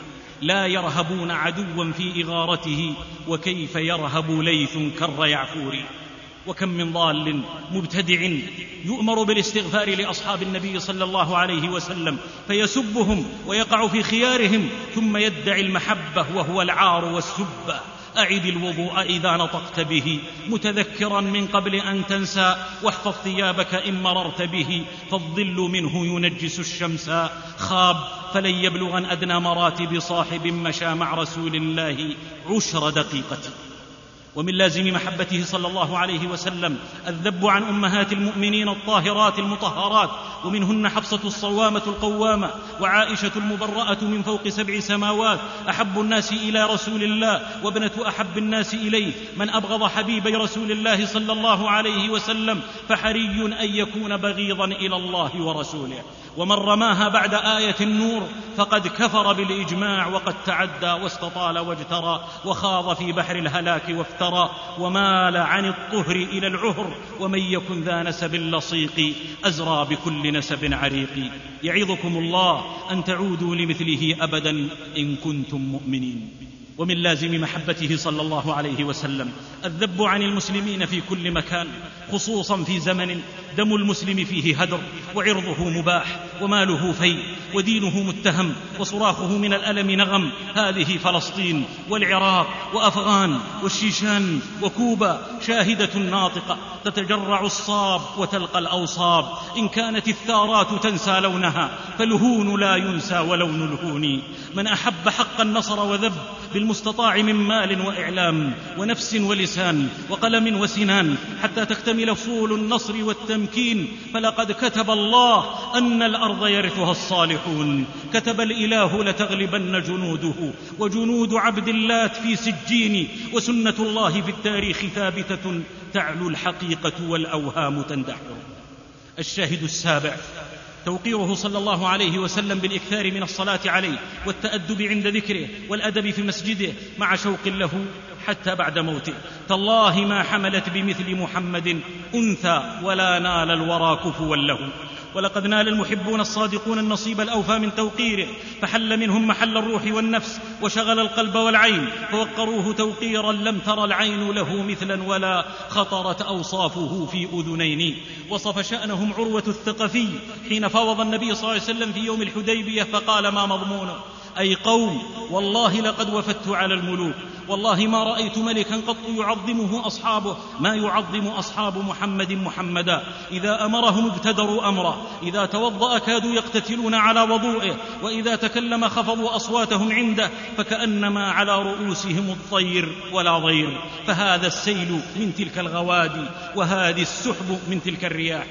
كانت أبوابه صلى الله عليه وسلم تقرع بالأظافير وحال الواقف بها لي فيك حب ليس فيه تملق املاه دين ليس فيه تكلف كانوا يكثرون من الصلاة عليه صلى الله عليه وسلم. له الصلاة والسلام تترى ما شرى برق على طيبة أو أم القرى. لا يذكرونه باسمه مجردا. لا تجعلوا دعاء الرسول بينكم كدعاء بعضكم بعضا. وقروه عند سماع حديثه ودراسته وتعليمه. آه هو ابن المسيب في مرض موته يقول يقول أقعدوني لا أحدث حديث رسول الله صلى الله عليه وسلم وأنا مضطجع. وعند سماع حديثه لا يبرون قلما ولا يتحدثون. مستشعرين لا ترفعوا أصواتكم فوق صوت النبي. حالهم شغفنا به في الله حبا فلم يدع هواه لغير الله في القلب موضعا. ولقد ظهر جمال التوقير وجلاله فيما أخرجه مسلم. أن عمرو بن العاص قال ووالله ما كان أحد أحب إلي من رسول الله صلى الله عليه وسلم ولا أجل في عيني منه. والله ما كنت أطيق أن أملأ عيني منه اجلالا له. ولو سئلت أن أصفه اليوم ما أطقت. وقار وحب من شذا المسك أطيب. ومن قطرات المزن أصفى وأعذب. لهم أدب لو كان في الماء لم يغض أو البرق ما شام امرؤ برق خلبي هذا حال أصحابه وقد نعموا برؤيته وسيأتي أناس من هذه الأمة يودون رؤيته بكل ما يملكون. كما ثبت في مسلم أن رسول الله صلى الله عليه وسلم قال من أشد أمتي حبا لي أناس يكونون بعدي يود أحدهم لو رآني بأهله وماله. اواه كم قائل قال لي ما الشهد؟ قلت له لا أعرف الشهد إلا من شهودهم فلست أهتز من برق بسارية إلا إذا شامت العينان برقهم. وبعد. فما كل طلاب من الناس بالغ وما كل سيار إلى الخير واصل. هذه شواهد محبته صلى الله عليه وسلم. فدونكها إن كنت للرشد طالبا. تنى الخير مرجو الدنا والعواقب. فمن ادعى المحبة ألزم الشهداء. فإذ لم يأتوا بالشهداء فأولئك عند الله هم الكاذبون. أتدعي في حبه نسبة؟ هات على دعواك ذي شاهدا. وإلا فانت كمرء تارك النهر دجلة ليبحث في الصحراء عن نهر دجلة. يغرق الإنسان في ذلته حين يبقى تائها ما بين بين. معشر الأحبة بتلك المحبة صارت الأمة على اسم الله في نهار ضاحك وضاح فصارت مثلا في المبادئ سامية وذكرا في الأفواه ذائعة وثناء على الشفاه شائعة وكانوا أزكى وأبقى على الأرض من أثر الغمام المنهل. في ذكر انتصاراتهم تذكير بأيام الله وإحياء للأمل في نفوس الأمة وبيان أن العاقبة للحق ولا تزال طائفة على الحق وكذلك الحق كالسيل إن أحكمت سد طريقه دك الحصون فعدن كالأطلال فاذكروا يا قومي من أمجادكم ما نسيتم رب ذكر نفعا بعد انتصارات المسلمين في القادسية جمع الفرس عدتهم لمعركة مصيرية. فاهتم عمر رضي الله عنه وجمع الناس وولى عليهم النعمان. فانطلق النعمان ومعه ثلاثون ألفا. بحور بدور غيوث ليوث سيوف سهام صقور بزات. تخندق الفرس وتحصنوا وبالسلاسل ارتبطوا. فتظاهر النعمان بالهزيمة والهرب فاستدرجوا. وعن حصونهم وخنادقهم ابتعدوا. وأنشب النعمان المعركة وهو يدعو. اللهم أعز دينك وانصر عبادك وأقر عيني بفتح يكون فيه عز الإسلام ثم اقبضني إليك شهيدا. الله أكبر. وصالك صولة الرئبال يعدو على من حام من حول العرين واستجاب الله دعاء. ونصر الله المسلمين نصرا عظيما. وهرب قائد الفرس فلحقه القعقاع فقتله. ثم قتل تبعا له ملك الفرس. وانتهى أمر الفرس بعدها إلى غير رجعة. هزت البشرى جناح الخافقين ومضت تخطر بين المشرقين. وسأل الجند عن النعمان فقال حذيفة هذا قائدكم قد ختم الله له بالشهادة فبكى المسلمون بكاء شديدا فما سلمت مقلة لم تسح وما بقيت مهجة لم تصب. أما عمر رضي الله عنه فجسده في المدينة وروحه مع جنده. يخرج إلى ضواحي المدينة في حرها القاسي ينتظر أخبار الفتح كل يوم ثم يعود. حتى أتاه السائب ذات يوم ومعه غنائم لا تحصى فلم يأبه لها. وقال ما وراءك يا سائب؟ قال خير يا أمير المؤمنين لقد فتح الله عليك أعظم الفتح. قال الحمد لله رب العالمين. وما خبر النعمان؟ قال استشهد. قال إنا لله وإنا إليه راجعون. ثم أجهش وبكى ونشد حتى صارت فروع منكبيه من فوق كتده. وكاد الحزن ينسيه فرحة الفتح المسمى بفتح الفتوح. ثم قال للسائب ومن ويحك؟ قلت فلان وفلان وفلان. فلما رأيت ما لقي قلت والله يا أمير المؤمنين ما أصيب بعدهم رجل يعرف وجهه. فاندفع يبكي وهو يقول المستضعفون من المسلمين ما ضرهم ألا يعرفهم عمر. ما دام الذي أكرمهم بالشهادة يعرف وجوههم وأنسابهم ما يصنعون بمعرفة عمر بن أم عمر. إيه إيه إن النفوس تصاب في أبطالها وحياتها في سيرة الأبطال. ونقول بقول عمر كم في الإسلام من أسد مغاوير لا نعرفهم وما ضرهم إذ الذي أكرمهم بالشهادة في سبيله يعرفهم يدوسون هامات العدا بنعالهم وقد هوجموا بالقاذفات المبيدة فحينا ترى صول بن خطاب فيهم وحين ترى فيهم شجاعة حمزة. لهم رهبة في قلب كل مضلل كرهب أبي الأشبال في قلب نعجتي أولئك أحبابي وصحبي ومعشري وقومي وإخواني وأهلي وأمتي. والمسك مسك فإن تبالغ في وصفه لم تزده طيبا. وذكر ابن نحاس في مشارعه أن الروم أسرت مسلما قرشيا في زمن معاوية رضي الله عنه وأدخل الأسير على ملكهم فتكلم بين يديه بعز الإسلام فلطمه أحد البطارقه ولا عجبا للأسد إن ظفرت بها كلاب الاعادي من فصيح وأعجم. فقال الأسير الله بيننا وبينك يا معاوية وليت أمورنا فضيعتنا. بلغت المقالة معاوية فأرسل في فدائه فافتدي. وسأل عن اسم اللاطم فأخبر ثم أرسل معاوية إلى قائد له فطن ذي معرفة وخبرة وقال له إني أريد أن تتحيل في إحضار ذلك الرجل من القسطنطينية. فقال القائد إني أريد أن أنشئ مركبا بمجد خفية يلحق ولا يلحق. قال افعل ما بدا لك ولك ما تحتاجه صنع المركب وملأه من كل طرفة وتحفة وأعطاه معاوية اموالا جزيلة وقال اذهب كأنك تاجر وبع واشتري واهد لوزير الملك وبطارقته وخواصه إلا ذلك الرجل فلا تقربه ولا تهاده فإذا عتب عليك فقل ما عرفتك وسأضاعف لك الهدية متى عدت لك. وفعل القائد ورجع إلى معاوية فاخبره فجهزه ثانية وأضعف له وقال هذه للملك ولخواصه ولذلك اللاطم فإذا عزمت على العودة فقل له. إني أحب أن أصاحبك فسلني حاجة أحضرها لك جزاء ما قصرت في حقك. ففعل القائد فقال أريد بساطا من حرير يحوز جميع الألوان وصور الأطيار والأزهار والأشجار والوحوش طوله كذا وعرضه كذا والموعد كذا. كالحوت لا يكفيه ما يرويه يظمى إلى الماء وفوه فيه. رجع القائد إلى معاوية فأخبره فأمر الصناع أن يصنعوا ذلك البساط في صورة تدهش الناظرين بلا محاذير. وكان ثم قال له اذهب فإذا وصلت إلى فم البحر فانشر البساط فإن الشره والطمع سيحمله على النزول إليك. فإذا أتاك فاشغله بالحديث واعرض عليه البساط وقدم له التحف ثم ابسط الشراع وقيد الكراع والذراع والإسراع الإسراع. العلج في ستارة على فم البحر وأقبل المركب فأشرف وراى البساط فكاد عقله يذهب ونزل إلى المركب فتلقاه القائد يعرض عليه البساط ويلعب به لعب الأفعال بالأسماء وأشار لأصحابه بالتجديف فما شعر إلا والشراع يرفع فقال ما هذا؟ فقيدوا الكراع والذراع وحالهم وقعت أيلكاع كابن آوى وهو صعب صيده فإذا صيد يساوي خردلة. جاءوا به إلى معاوية موثقا فقال معاوية الحمد لله علي بالأسير. جاءوا به فقال له أهذا خصمك؟ قال نعم. قال قم فالطمه كما لطمك ولا تزد بمثل ما عوقبتم به. فتقدم المسلم فلطمه وحمد الله وشكر لأمير المؤمنين وحاله. أعليت دين الله جل جلاله فرسى له أصل وطال جداره.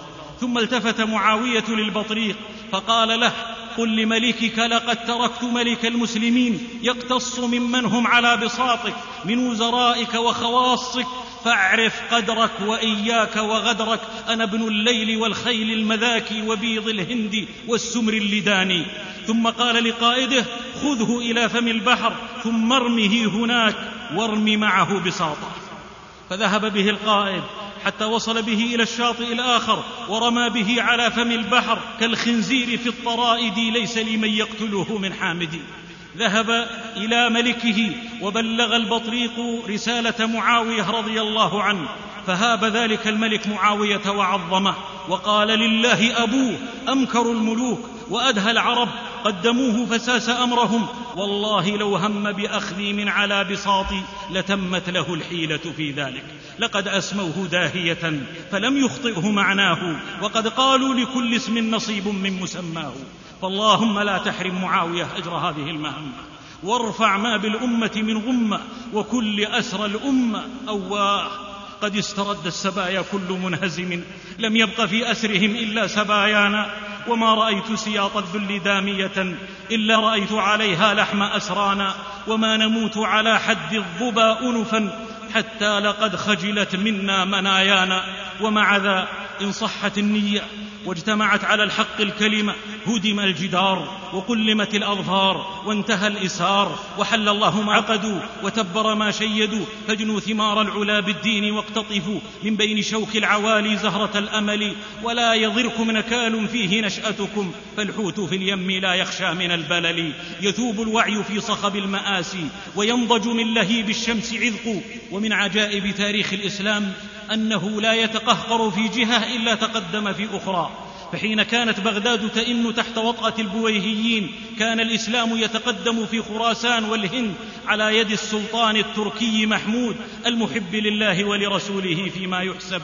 ذي همة بلغت نحو السماء به. تبارك الله ماذا تبلغ الهمم أرسلت الدولة العبيدية الفاطمية بمصر إليه تريد أن تستميله. كبير دعاتها على بغلة فارهة تتلون كل ساعة بلون فدعاه إلى نحلته الخبيثة وجمجم ولم يصرح.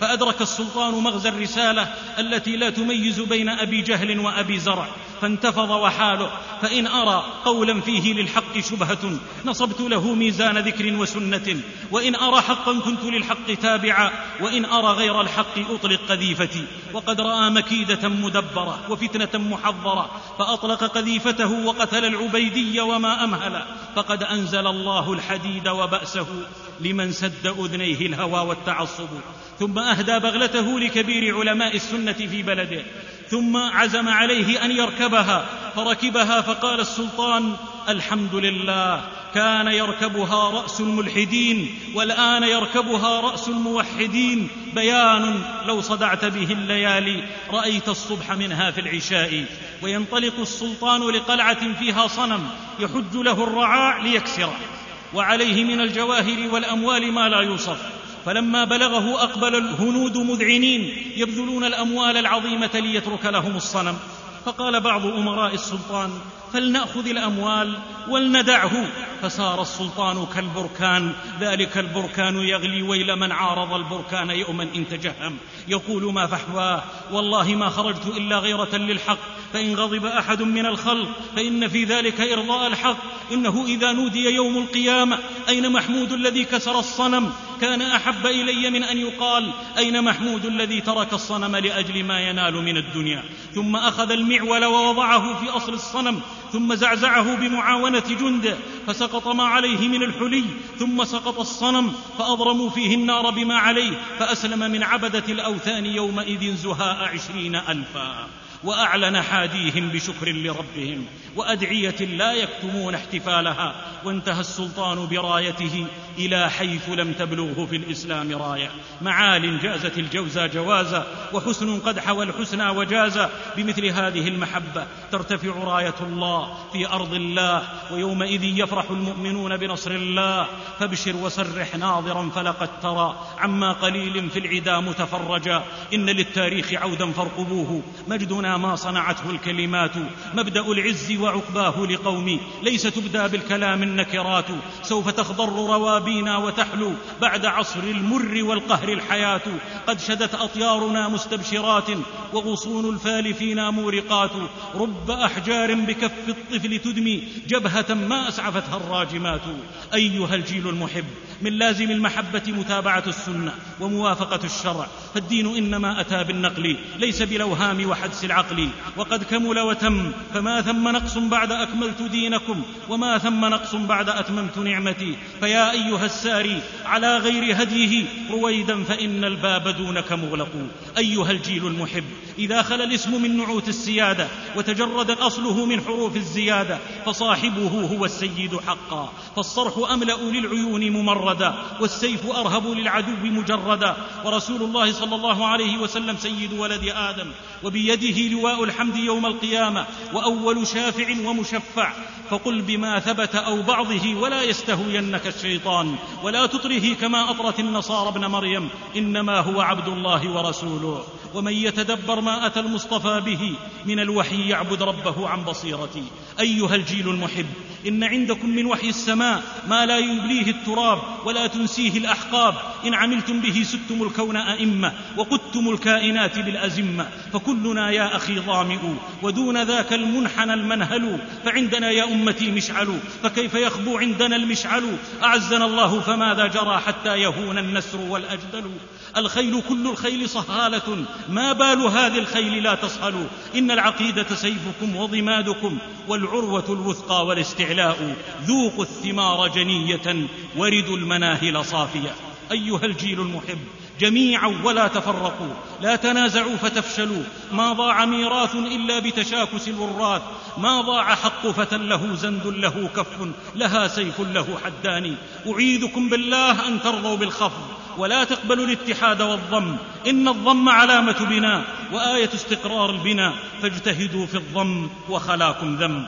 كفى يكفي لقد طفح الإناء وضج لهذه الفوضى الفضاء. أليس من مخزيات العصر قبرة؟ رعناء تزحم في الوكر الشياهين. وتائه ما له دار ولا خلق.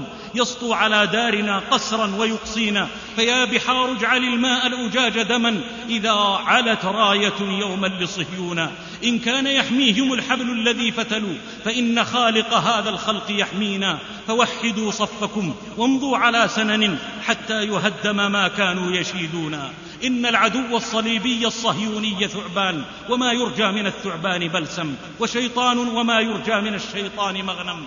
ومن شرعة ذلك الشيطان أن اقصر اهتمامك على دارك ولا تلتفت لجارك ويوسوس للجار بمثل ذلك حتى إذا أطاعاه خرب الدارين واستعبد الجارين. ومن شرعة رسول الله صلى الله عليه وسلم أن المؤمنين جسد واحد وبنيان واحد المسلم أخو المسلم.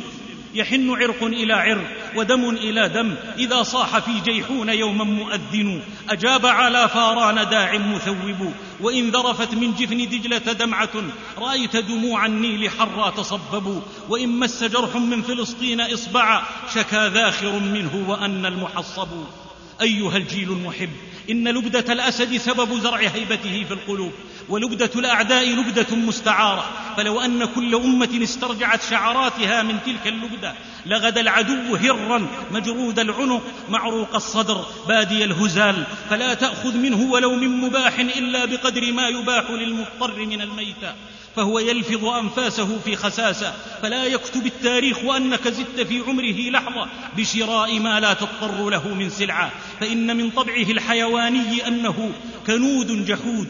أولى الأيدي عنده بالقطع يد مدت بالإحسان إليه. هكذا كانوا وقد صاروا ولن يصبح السفاح كالشيخ المعمم. قاطعوهم قاطعوا كل البضائع من مزارع أو مصانع. قاطعوهم تجدوا عن كل لقمة بعدها ذل ونقمة ألف لقمة.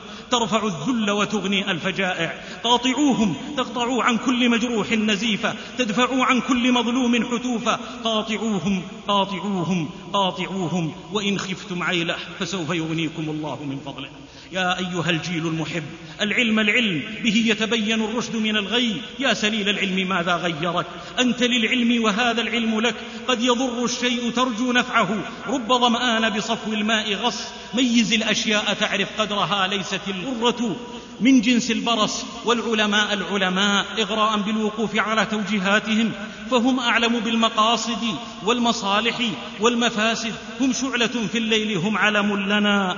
في كل نازله نهب ونفزع وحداء بالوحي حداء معشر العلماء الهدى لو أتقن الحادي حداء واحدا لم يرغبوا عنه لحاد ثاني.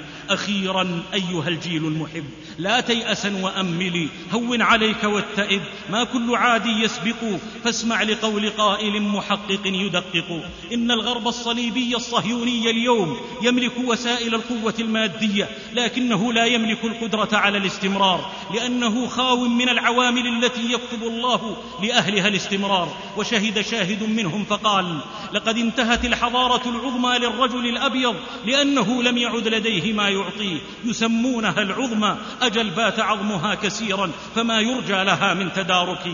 ذاك والله آت بعد زمن طويل أو قصير فلن يغير المصير لأنه سنة من سنن الله القوي العزيز. فالإسلام بإذن الله قادم ليصلح ما أفسدته الجاهلية في الأرض. من طريقين. طريق هادئ بطيء مأمون متدرج مضمون. نحبه ونرتضيه وندعو له. ولو استغرق تمامه الأجيال والسنين. وطريق صاخب عنيف يعاقب بالمثل. تغذيه حماقات الغرب النصراني وحماقات اليهود. وبحمد الله فإن الصليبية الصهيونية تعمل ضد مصالحها اليوم. وهي تبطش بالمسلمين في حماقة. إنما تولد اجيالا هي أصلب عودا وأطول نفسا وأكثر وعيا وأشد مراسا ممن تحاربهم اليوم. وكذا المسك إذا ما زيد سحقا زاد طيبا. براعم فلسطين يشهدون مع ما يعانون ويكابدون فبلسان الحال يقولون لبني صهيون مهما فعلتم يا أفاعي فالسقوط مؤمل. سرتم غداة تناثرت منا الرؤى والمشعل فهنا على بطحائنا وعد صدوق صيقل لا بد آت يومه والحق لا يتبدل. فلقد دنا العهد الذي قال النبي سيحصل. وعقلاء الغرب يدركون ذلك ويحذرون منه لكن الحقد أعمى حمقاهم عن رؤية الحقيقة وأصمهم عن سماع النصيحة ليقضي الله أمره. وتتحقق سنته أن العاقبة للتقوى فللباطل جولات ثم يذهب هبا والنافع يبقى. فأما الزبد فيذهب جفاء. وأما ما ينفع الناس فيمكث في الأرض. وسيعلم الكفار لمن عقبى الدار. إنه الحق وعته أمة خلقت للنصر. لم تخلق لتهزم. سيسير الموكب الاسمى إلى نصر وتمكين من الله. ومغنم. إي والله معشر الإخوة. والله ما أعداء الله عند أنفسهم. إلا كجمرة متوقدة لا يشبعها حطب الدنيا. وغرفة من ماء تخمدها فهم مخذولون بقوة الله. فكما تمت تربية موسى في قصر فرعون بقدر الله يتم اليوم بقدر الله مولد جيل ما بعد الغثاء على يد الأعداء مع تضحيات ولأواء وعناء وابتلاء. والله غالب على أمره ولكن أكثر الناس لا يعلمون. وعزاء الأمة وهي تبتلى كتاب الله. إن تكونوا تألمون فإنهم يألمون كما تألمون وترجون من الله ما لا يرجون. قل لن يصيبنا إلا ما كتب الله لنا. هل تربصون بنا إلا إحدى الحسنيين؟ وعزاؤها في الآخرة أن لها الجنة ورضوان الله. يا أمتي لا تيأسي ما كاسب إلا وخاسر. أو ما علمت بأن دار الخلد حفت بالمخاطر. وإن تصبروا وتتقوا لا يضركم كيدهم شيئا. صبرا إذا طال الطريق بنا وما شدت إلى العلي الرحال.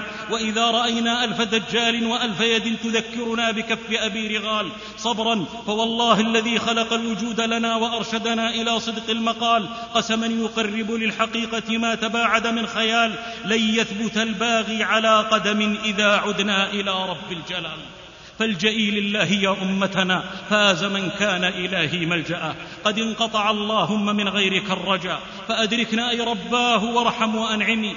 وأشربنا يا رباه في القلب حب ما تحب وكره كل غي ومأثم.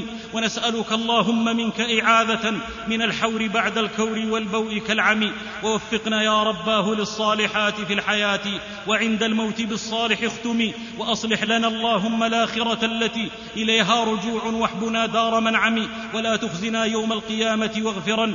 ذنوبا وجنبنا عذاب جهنم. وأوزعنا أي رباه أن نشكر التي علينا بها أنعمت والفضل أتمم. اللهم أرنا الحق حقا وارزقنا اتباعه وأرنا الباطل باطلا وارزقنا اجتنابه. اللهم جنبنا والمسلمين الفتن ما ظهر منها وما بطن. اللهم من أرادنا والمسلمين بفتنة فاكفنا شره. ندرأ بك في نحره اشغله بنفسه واجعل تدبيره تدميرا. اللهم انصر دينك وكتابك وسنة نبيك وعبادك المؤمنين. اللهم عليك بالظالمين. اللهم عليك بالظالمين. اللهم عليك بالظالمين أعداء الدين من يهود ونصارى ومنافقين ومشركين. اللهم فرق جمعهم وشتت كلمتهم وأذهب ريحهم واجعلهم غنيمة للمسلمين. اللهم كن لإخواننا المسلمين المضطهدين المستضعفين المظلومين والمجاهدين في العالمين. اللهم أفرغ عليهم صبرا وثبت أقدامهم وانصرهم على القوم الكافرين. اللهم فك أسر المسلمين. اللهم فك أسر المسلمين اللهم فك أسر المسلمين اللهم راد موسى إلى أمه ردهم لأهليهم. غانمين سالمين غير مفتونين يا أرحم الراحمين. قد انقطع اللهم من غيرك الرجاء فأدركنا يا رباه وارحم وانعمي لنا من إذا خيبتنا ربي فاستجب. دعاء وبالخيرات يا رب تممي وصل على خير البرايا محمد وأصحابه الغر الميامين سلمي وها أنا أطوي ما نشرت بساطه وأستغفر الله العظيم لزلتي سبحانك اللهم وبحمدك أشهد أن لا إله إلا أنت أستغفرك وأتوب إليك.